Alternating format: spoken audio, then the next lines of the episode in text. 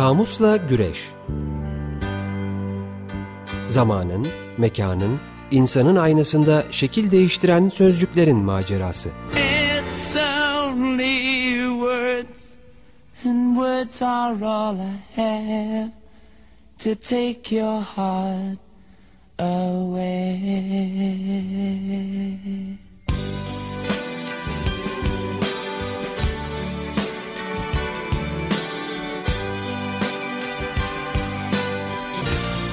Hazırlayan ve sunanlar Didem Gürzap ve Kerem Doğan.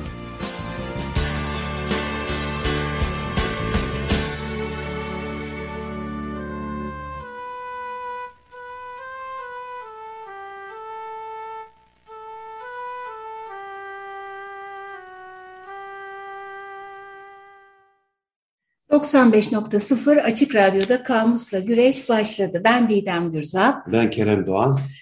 Efendim e, haftalardır devam etmekte olduğumuz eşyanın tabiatı ana başlığı altında mutfak eşyalarına devam. E, bugünkü programımızın destekçisi Binnur Özkan'a çok teşekkür ediyoruz radyomuz adına.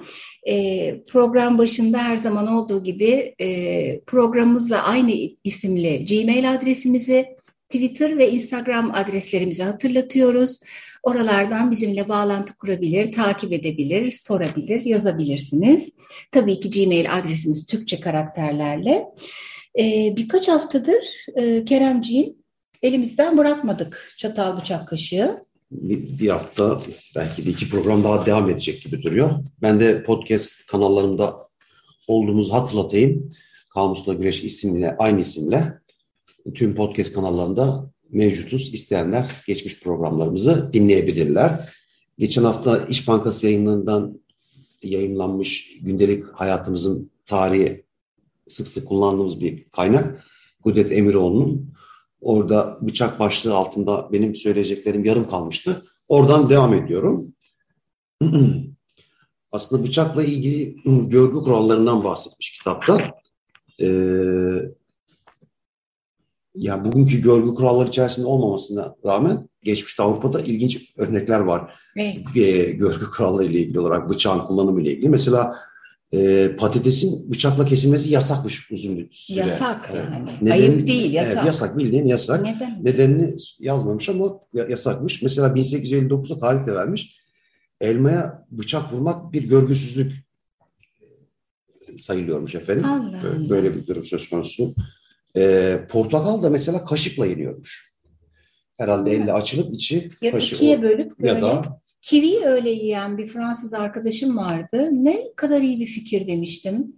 Yani kiviyi ortadan bölüyor. Ondan sonra o dışı bayağı zar gibidir ya ne kadar onu ayıklamaya çalışırsan çalış hmm. belli bir kısmında kivinin alırsın. Birçok meyvada da böyle yaparsın. Burada öyle değil bayağı yumurta yer gibi üstünde bütün o zarı kalacak gibi kaşıkla yiyordu kivi. Nereden nereye? bu, bu çatal kaşık bıçak olayı çok şey etti bizi. Sen öyle Kişisel... birisini anımsayınca bir sevgili e, dinleyicilerimizden Aa evet e, evet. E, Salata şeyi mi? Evet evet. Aa, evet evet. E, sevgilerimizi iletelim en azından. Bu biraz nasıl diyeyim e, böyle havaya konuştuğumuzu e, hissediyoruz demiştik Bazen, geçen evet. programlarda. Sağ olsunlar Ekin Hanım, Ekin Ekin Hanım demeyeyim, Ekin Çınar dinleyim, dinleyicisi, dinleyicimiz. Burada biraz salata kurutucusunun savunmasına girişmiş. evet. Bir mail atmış. Kendisine buradan Selam. sevgilerimizi iletelim. Ben kitaba devam edeyim. Ee, ilginç bir anekdot var. Yine eskiden diyor ev kadınlarının çatal bıçaklarını korumak için çelikleri e, e, pardon çektikleri sıkıntı paslanmaz çeliğin bulunuşu ile ortadan kalktığından bahsediyor. Hmm, o, evet, Bu çok ilginç bir ayrıntı aslında.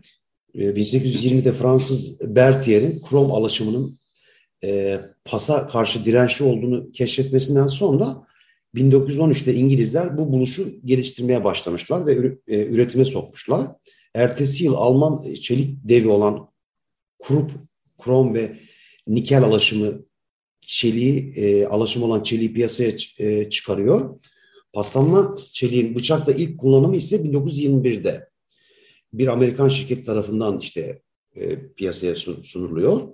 Hizmet sektörü de temizliğe ayrılan iş gücünden kurtulduğu için buna bu yeni buluşu Olumlu hızla benimsiyor. Bıçaklara yeni bir buluş olan, ısıya dayanıklı olan bakalit sapların da takılmasıyla bugünün bıçakları doğmuş oldu. Aslında hmm. düşündüğün zaman bir hakikaten bir temizleme süreci var.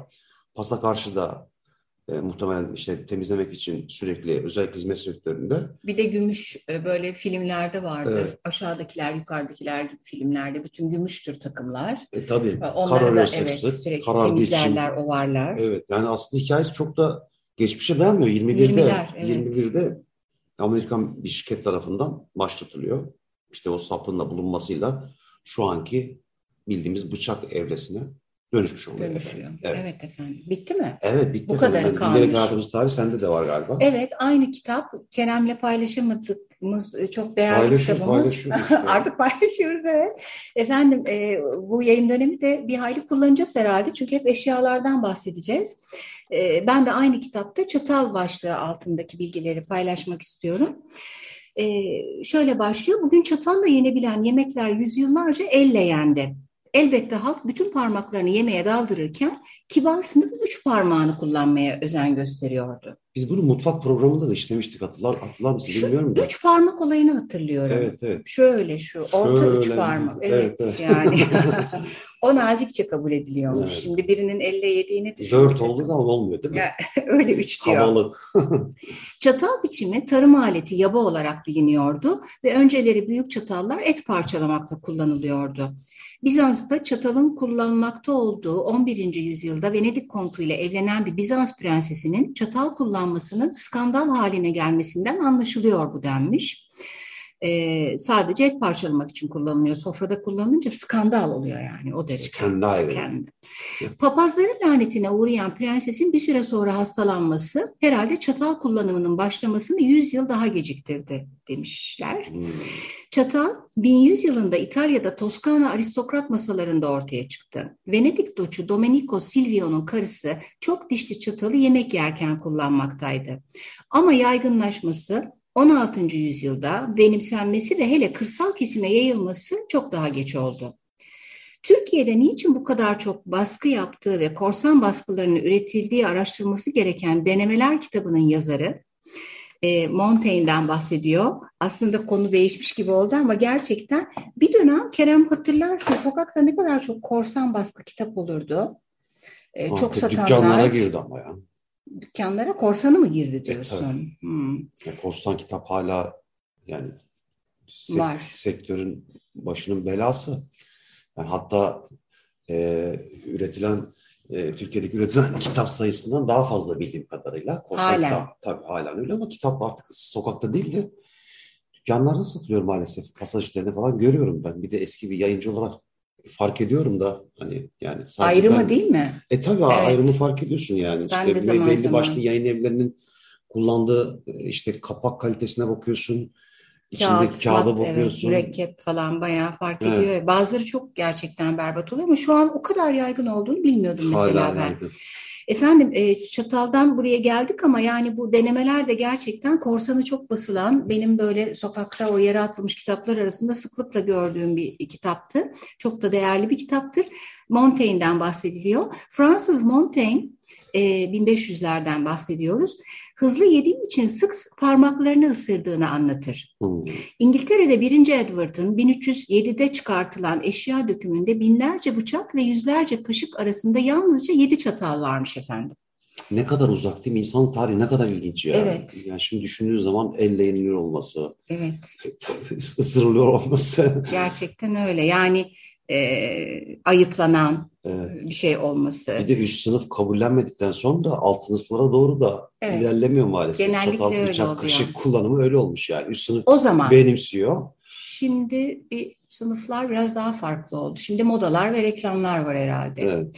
Efendim devam ediyorum. Yüzyılın sonlarında Fransa kralı 5. Charles, Charles 5. Charles'ın değerli taşlarla süslü bir düzine çatalının da kullanım için olmadığı düşünülmektedir. Gümüş, altın, billur gibi kıymetli malzemelerden yapılıp kılıflar içinde saklanan iki dişli, sapları menteşeli çatallar lüks eşya arasındaydı. Ne, ne oluyor acaba?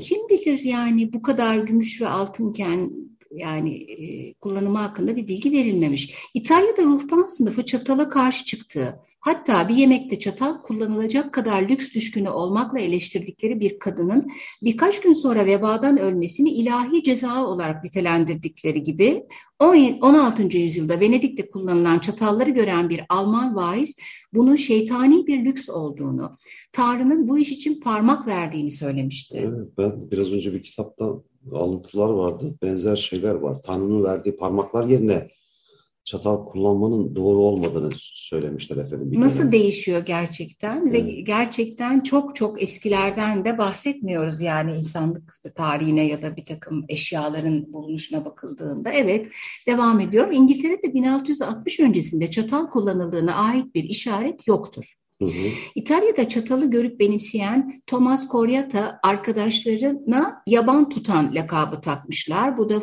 e, Fusiferus demekmiş çatal kullandığı için. Viyana Sarayı'na girişi 1651'dedir. Hı. Saint Simon 14. Louis'nin sarayında çatal kullanan e, Mons Mon, Montasuri dükünün, doğru telaffuz ediyorum inşallah, ben okulun ismi gibi telaffuz ettim ama korkutucu derecede temizlik düşkünü diye tanımlıyor. Burgonya Dükü kardeşleriyle kralın davetine gelip çatallarını çıkardıklarında kral bunları kullanmalarını yasaklamış. Raudel çatalın yaygınlaşmasında devrin kocaman yakalarının etkisinin olabileceğini tahmin eder. Ha dökülecek o yakalara dökülmesin hmm. diye çatalla herhalde. Şu Fernand Braudel miydi? Braudel Akdeniz, Akdeniz evet, evet. tarihçisi. Ee, Tarihçiydi. Akdeniz üzerine daha hani kapsamlı kitapları, kitapları var diyelim. Evet. Fransız devrimi sonrasında aristokrasi iki dişli Toskana çatalını değil ama dört dişli çatal kullanma alışkanlığına edilmiştir. Artık elle yemeğe dokunmak düşünülemez hale gelmiştir. İngiltere'de tören hazırlığının gerekliliğini anlatmak için parmak çataldan önceydi deyimi, çatalın sınıfsal konumu ile birlikte pek de kolaylaştırıcı bir alet olarak görülmediğini gösterir. Osmanlı toplumunun modernleşmesinde görev almış olan François Baron de Thot, 1760'da birinci tercümanının verdiği yemekte Türk adetlerine sahip zengin Rum sınıfının Fransa adetlerini benimsemekte olduğunu gözlem, gözlemliyor. Sofra çevresindeki sandalyelerin dizilmiş olduğunu, sofraya kaşıkla birlikte çatal da konduğunu söylüyor. Yemek başladığında kadınlardan biri zeytini eliyle alıp çatala takıyor. 1829 hmm. yılında İngiltere'nin elçisi Osmanlı ülkesinde ilk balo olan yılbaşı davetine katılan Kazasker Yahya Bey, yemekle ilgili izlenimlerini çatal gibi mekruh aletler de vardı diye anlatırken, Avrupa'da birkaç yüzyıl önce dile getirilmiş olan dinsel yargıları paylaşmaktadır. Mekruh malumunuz bir şekilde dince de e, uygun sakıncalı, olmayan, sakıncalı görülen şey. E, ve şöyle bitiriyoruz. Çatal ve yemek bıçağının Müslüman evlerine girişinde 2. Mahmut önce oluyor. E, Hüsrev e, Paşa Padişah'a e, Murassa çatal bıçak takımı hediye ediyor. E, Refik Halit Karay'ın böyle bir e, söylemi var. E, eski usul yiyenlerin uyumsuzluğunu ifade ettiği bir cümle. O yemekleri şöyle oturup da elimizle rahat rahat yemeyeceğiz ki vallahi hiçbirinin lezzetini alamıyoruz cümleleriyle tekrar ediyor. E, çatal bunların elinde külçe gibi ağırlaşırdı bu tiplerin yani kullanamayanların. Düşüp önlerindeki tabağı kırmak korkusuyla da büsbütün acemileşir azap çekerlerdi demiş. Üç nesil, üç hayat kitabında. Çok ilginç. İstersen Geldik şarkıyı mi? sen ses, şey yap seslendireyim. Bugün ben söyleyeyim. Sen söyle. Söyleyeyim. Benim bir niyetim var ama. Senin altı yıldır var Kerem. Bir gün bekliyorum ben. Tamam. Efendim bugünkü şarkımız için de gene çok sevgili programcımız Meral Akman'a teşekkür etmek istiyorum. Onun önerisi parça. Keith Emerson'dan geliyor Knife Edge. Merhabalar tekrar. Kamusla Güreş devam ediyor. Açık Radyo'dayız. 95.0'dayız. E, bu sıfıra da gerçekten alışamadım. Her defasında bir şaşırıyorum. 95 de diyebiliriz. 95'teyiz. 95.0'dayız. evet. E, sağlık olsun diyelim. e, hepinizin bildiği gibi, yani dinleyenlerin bildiği gibi e, gündelik hayatımızın tarihi Kudret Emiroğlu İş Bankası yayınlarından Didem devam etti. Ben de Yapı Kredi yayınlarından kütüphanemde böyle bir denk düştüm. Yemeğin Kültürel Tarihi diye bir kitap. Yapı Kredi yayınlarından dediğim gibi çıkmış Priscilla Mary Işın yazarının ismi. E, burada da çatal kullanımla ilgili e, bazı bilgiler vermiş ama sen çoğundan da bahsettin. Birkaç ayrıntı daha var. İşte İtalya'da e, sofra çatalı kullanma adeti sadece ziyafetler sırasında meyve, salata ve tatlı yemek için geçerli olduğundan bahsediyor. Fakat 16. yüzyılda seçkin İtalyanlar el yemeği bırakarak çatal kullanımını benimsemişler. Ee, Avrupa'nın diğer bölgelerinde de el yemeğe devam eden seçkinler burada da Hollandalı din adamı ve hümanist Erasmus Montaigne'den bahsetmişti. O da benzer bir cümle kurmuş. 1530'da anlattığı gibi diyor sadece üç parmaklarını kullanarak ortadaki tabaktan yemek alındığından e, bahsetmiş kendisi. Çatalla yemek adeti önce Fransa'da 17. yüzyılda 17. yüzyıldan itibaren İngiltere ve Almanya'da yayılmaya başlanınca işte biraz önce konuştuğumuz gibi alay ve eleştirilerle karşılaşmış. Fransa kralı 3. Henry zamanında sarayda çatal kullanılmışsa da 18. yüzyılın ortalarına kadar saraylar elle de yemek yemeyi sürdürmüşler. Hem çatal kullanılıyor hem elle de yemek yenmeye devam Geçiş ediyor. Dönemi. Evet, evet aynen doğru diyorsun. Ge- geçiş dönemi. Ee, anlattığımız şeylere bak aslında çok ilginç değil mi? Ben çok Evet. Ee, İnsanlık tarihi çok ilginç. İngiltere çatal kullanımının yaygınlaşması 19. yüzyılda e, olmuş efendim İngiltere'de. E, sofra çatalı da benimsendikçe Avrupalı seçkinler yemeğe elle dokunmanın ayıp ve işte temizliğe aykırı olduğunu düşünmeye başlamışlar zamanla. Ters köşe. Evet, Ters köşe. evet. Ben mi? Buyurunuz efendim. devam edeyim. Efendim benim elimde de bayağı ilginç bir kaynak var. Ee, aslında e, 1964 basımı e, bugün için biraz eski moda sayılabilecek bir kadın ansiklopedisi. Böyle o dönemde bu tür ansiklopediler var çok. Ee, bizim evimizde böyle bir aile ansiklopedisi de vardı. Ee, o bir şekilde elden çıktı. Şimdi bu radyo programını yaparken çok üzülüyorum. Keşke o dursaymış falan diye. Evdeki bir takım şeyler bir satılır giderken onlar da gitmiş. Her neyse yani e, her şeyi bir kadına yükleyen böyle kadına şu zarif olacak şunu giyecek böyle davranacak işte süt böyle verilir emzirilir. Çatal şuraya konur. Saçlara böyle bakılır. E, jartiyer şöyle takılır gibi her, her türlü bilginin yer aldığı e, bir kitap bu. E, hatta kapağını da unutmazsam eğer Twitter'daki görsellere eklerim. Dediğim gibi 64 e, basım yılı. Orada görgü kuralları içerisinde nasıl yemek yenir başlığı altında çatal, bıçak ve kaşığın kullanımına dair enteresan şeyler var. Yani elleriyle ya da en nazikane üç parmağıyla yerken şimdi artık kuraldan geçilmiyor. Burada hatta aklıma şey geldi. Ee, ben bir e, Murat Belge'nin tarih boyunca yemek kültürü e, kitabına da bakmıştım. E, ama orada alet edevatı o kadar yer verilmemiş. Sadece belli bir bölümde e, böyle bir takım aristokrat sofralarda e, çatal bıçağın sıralanış ve kullanış kurallarının yani insanı incelik ve etiketten ne yapacağını bilemez hale soktuğuna dair bir satırı var. Hmm. Onu paylaşayım. Tam da ona dair e, alıntılar yapacağım şimdi. İşte bu yeme içme kültürünün işte hakim olmasıyla birlikte böyle hani böyle altını çize çize çize işte sofra adabına dair böyle işte kitaplar, işte okullarda verilen eğitimler, turizm otelcilikte işte alakart mutfaklar vesaire. Ben bazen öyle şeylerle karşılaşıp ürküyorum hakikaten hangisi. Ne çok hangi, kural. Evet hangisini kullanacağımızı şaşırıyoruz yani böyle. Tabii o kadar çoklu olunca hani bir takım şeyler zaten hani bilinir hale geldi. Ne sağa ne sola konuyor. İşte bir de kaşık mesela kaşık mevzu da bitmeden belki ölçüm aleti olarak da çok şeydir ya kaşık. İşte bir çay kaşığı, bir tatlı kaşığı hmm, ya da bir çorba konu. kaşığı konur falan. Onları ayırırsın ama artık işin içerisine diğer yenenler, ıstakozla ilgili malzemeler, balıkla ilgili hmm. bıçaklar girince bambaşka bir hal alıyor. Efendim, e, kadın ansiklopedisi maddesinde ne diyor? Ee, mesela çorba yemek söz konusuyken bir kere çok sıcaksa çorba kesinlikle üflenmez diyor ve kaşık doldurulmaz diyor. Böyle hmm. az koyup içiyorsunuz. Ee, üflenmez mi? E, evet üflemiyorsun. Bekliyorsun. Bekliyorsun evet.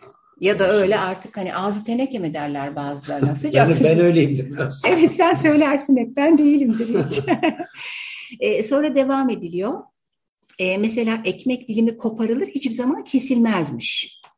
E, sonra Allah Allah. evet e, mezelerden sosislerin e, bıçak ve çatalla kabukları soyulurmuş canım. Sosisin kabuğunu soyuyorlar çatal bıçakla. Bu ne zor iş. Evet ince iş. Aynen öyle. E, salata da kesilmiyor. E, çatal salataya batırılıyor. Sonra salata çatalın etrafına dolanıyor. Böyle spagetti gibi. Evet.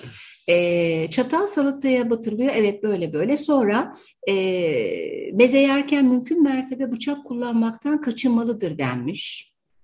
E, makarna hiçbir zaman kesilmez. Çatalın etrafına sarılarak ağza götürülür. Spagettiden bahsediliyor. Hatta ben kaşığın içinde çevrilir diye biliyorum aslında. Evet. Çok da kolay oluyor öyle.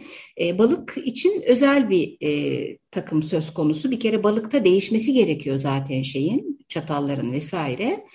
E, balık yerken de alelade bir bıçak kullanılmıyor ağza kılçık gelirse bunun çatalla tabağın kenarına bırakılması lazım. Fakat güçlük çekildiği takdirde baş ve işaret parmağıyla da belli etmeden aynı iş görülebilirmiş Keremciğim. Ama baş ve işaretle yani. Hmm. Başkasıyla değil.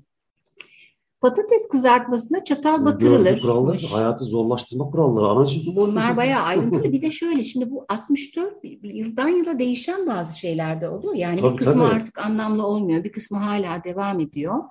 E, patatese çatal batırılıyor yahut fazla gevrekse e, o zaman da çatalla toplanıyor kalan patatesler. Efendim kabuğuyla gelen patatese çatal batıyor ve kabuğu bıçakla soyuluyormuş. Keremcim. Hmm. E, meyvelerden elma ve armut dörde bölünür. Sonra her parçaya çatal batırılır ve bıçakla soyulur. Hmm. E, Dörde bölünmesi gerek illa ki. Evet. Elma ve armut parçaları bıçakla soyulurken elle de tutulabilir. Fakat yine çatalla ağza götürülür.